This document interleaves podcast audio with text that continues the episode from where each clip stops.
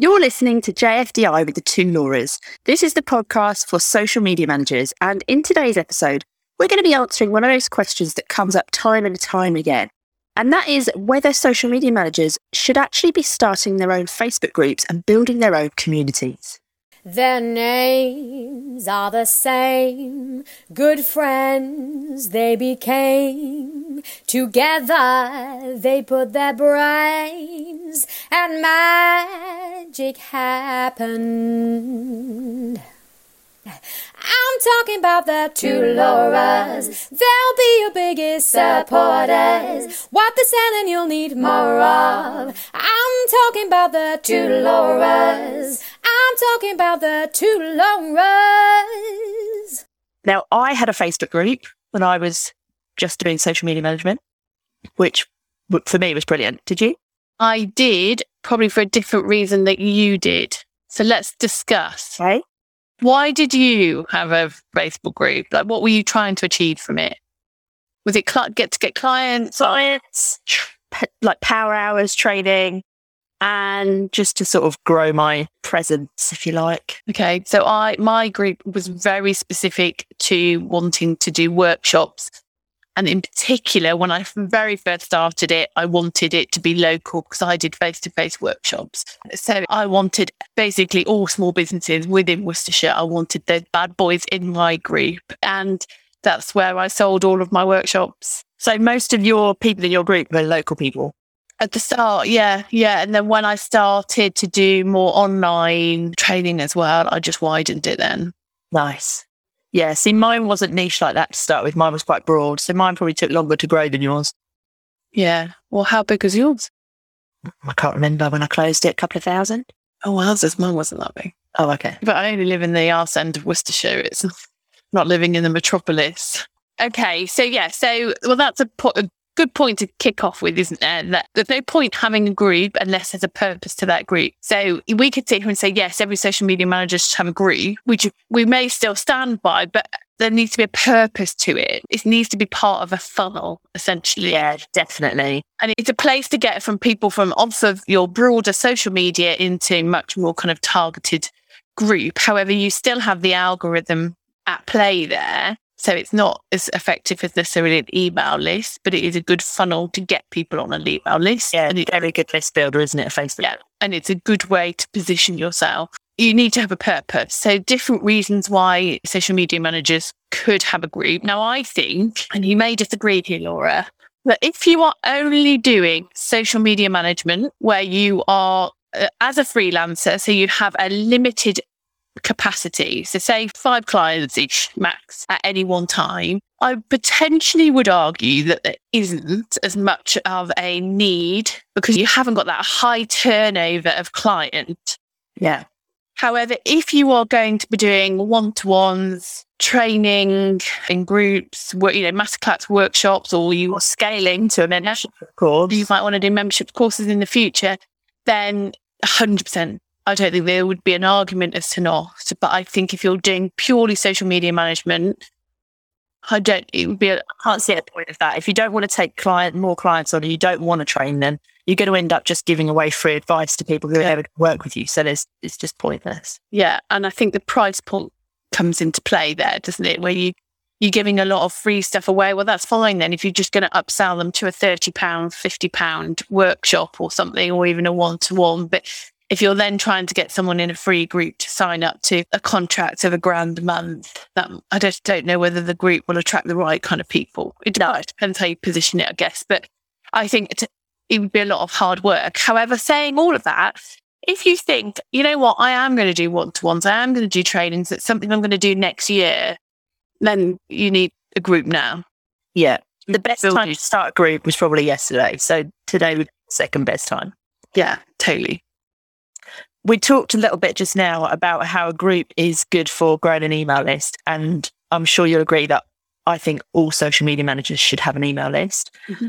So, yeah, a Facebook group is brilliant for growing an email list. And there's a couple of different ways you could do that. You could have a lead magnet that gets their email address before they go into the Facebook group. So you've got very targeted people in that Facebook group. Or you could use your joining questions when people join your group. So if you set it up well from the beginning, you can use your actual group as your lead magnet, Yep. which obviously is one of the things we do with the hub.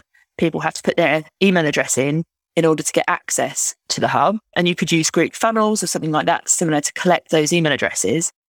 So it can be a really good way of growing your email list. But one other thing to say with that is if you if you're strict and you only let people in because they've given you your email address, then that's fine. But if you let people in regardless of whether they've given it, you still need to have an email list builder inside your group to get people to give their email address to you. Do you agree with that? Yeah, definitely. And I think it's worth being really, really strict on this. I can't see an argument as to why you wouldn't have the question asking for an email address and using something like group funnels.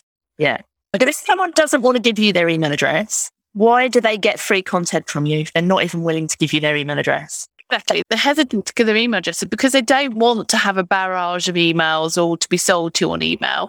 I know this because I am one of those people. But at the end of the day, you're not there for fun, are you? You're a business. You need an audience of people who are happy for you to sell to them. So having people in there who are clearly not interested in being kind of sold to, I wouldn't let them in. Well, when we're really strict, we uh, for the hub, they've got we've asked three questions and they have got to answer those questions. And we've turned away, I should probably look, thousands and thousands of people over the last few years because they don't answer the questions. And that's tough shit.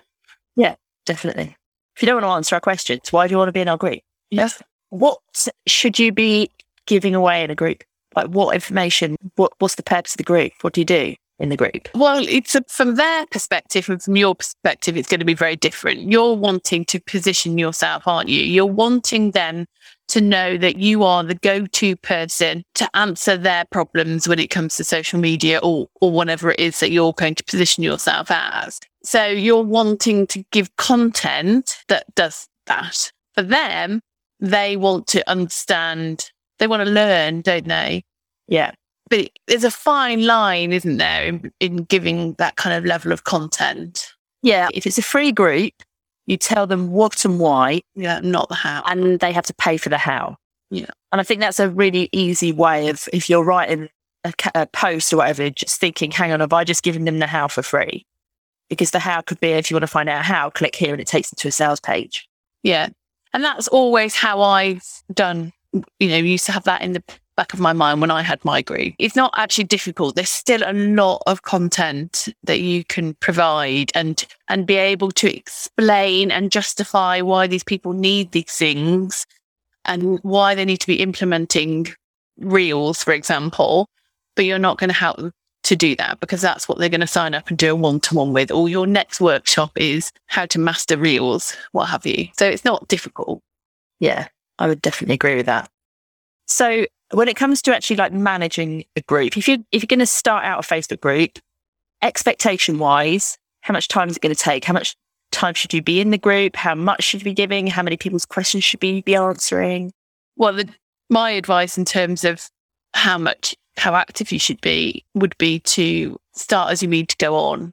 You want to please, don't you? So you're in that all the time. You're answering all the questions. You're, you know, going live all the time. And actually, the reality is, you know, two, three, four, five, six, whatever weeks down the line, your energy levels will be running low. So I would say to be mindful of what you actually think you can achieve on an ongoing basis. And in terms of replying to people's comments all the time, obviously that's the whole point of the group, but it doesn't always have to be you. The best thing for you to do is to try to encourage a community and to get other people to try to help respond to questions because if at the start you're the only one who answers questions, then that is what will become expected in that group. Yeah, and also if you are always the first person to answer on a post, it kind of puts other people off commenting, don't you think?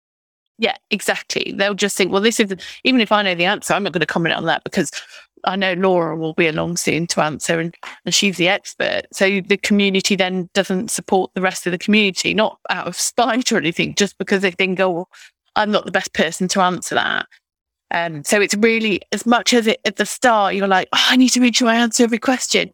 You can answer them, but maybe try and wait for other people to have already answered them. And actually, maybe some of that should form like your group onboarding.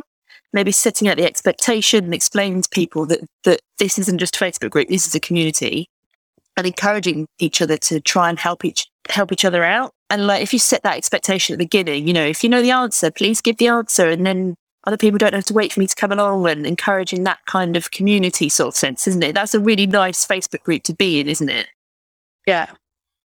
And I think how often to show up, I think you've got to treat it like you would any other like platform, a Facebook page or an Instagram account. And you're going to have to test, but you need to be consistent and you do need to show up. At the end of the day, if you're not showing up, then the algorithm isn't going to work in your favor. Then when you do want to post something, so trying to post regularly to get engagement, get people commenting is a great way to to just keep showing up. But I don't I don't think there's a set amount of time. Would you? No, I don't think so. No. I think even like going back to like commenting on people's posts, the more people obviously you engage with, the more likely they are to see when you post. Yeah. So do maybe spend some time making sure that you do that. But no, I think as long as you're regular and consistent, I don't think there's a set amount of time you need to be showing up for. You essentially don't want to have a group that you don't really have anything to do. And then you think, right, I'm going to go sell this workshop. Oh, and I'll go and post it in my group you know, I think that's fairly obvious. It just doesn't work like that, does it? You, there's a lot of legwork that has to go into building a engaged audience on Facebook. And we all know that it's not the easiest of platforms, but if you put in the work, it pays dividends at, at, at the end. So don't just see it as a quick win because it really, really isn't. You know, the algorithms are at play and it isn't always easy. So be mindful of making the decision to start a group if you're not committed to kind of sticking it through and having a proper strategy. So when it comes to strategy, do you post in your group as yourself or your page? Ooh, good question. I would say yourself. Depending. No, see, there's always that. So we post as ourselves in the hub, as you will know because we want people to know us as individual people and people buy from people and all that jazz. But we also have people who help us in the group. So they have another page that they are kind of admin on. Back in the day when I had my group that I ran, I don't think I would ever have commented as virtually savvy. I would have always commented as me because at the end of the day, you know, as a freelancer, people were buying my courses, signing up to my things, they want to therefore know that they're talking to me. And if they're in, if you're a page, you just don't know, re- they don't know who they're really chatting to. Yeah. And I think as well, it comes back to the algorithm as well, doesn't it? If you have always been engaging on people's posts as yourself, but then you want to sell and you post as the page, if the page has never engaged with anybody, no one's probably going to see that post. Hello. So you kind of need to be strategic in that way. Yeah, without doubt. We're we're very strategic when it comes to that in our, you know, there's reasons why we do and we don't, and we generally will stick to them unless we do it by mistake. Yeah, definitely. Right. So in terms of building a community, do you think it has to be on Facebook? No. Where else could we do it? My opinion, like for me, I would have only ever done a Facebook group because people are already on Facebook, aren't they? So they're going to see your content. If they're scrolling through your feed and you've put it in the Facebook group, they, they're more likely to see it. They don't have to go out of their way to go and find it. Is that what you mean? Yeah. But that isn't always right for everybody and everybody's audiences. So I would say that other options could be, and I'm not saying that they're going to be the right options or would work well. In fact, I've got opinions probably of all of them, but there are there's LinkedIn groups but I'm not entirely sure how effective they are. No, I've never used a LinkedIn group. Hello. There's things like WhatsApp. We've been in a few communities, haven't we, that WhatsApp is their main kind of community discussion. Yeah, although I think it's fair to say that we did not enjoy those, did we? we did. No, and I personally wouldn't recommend it.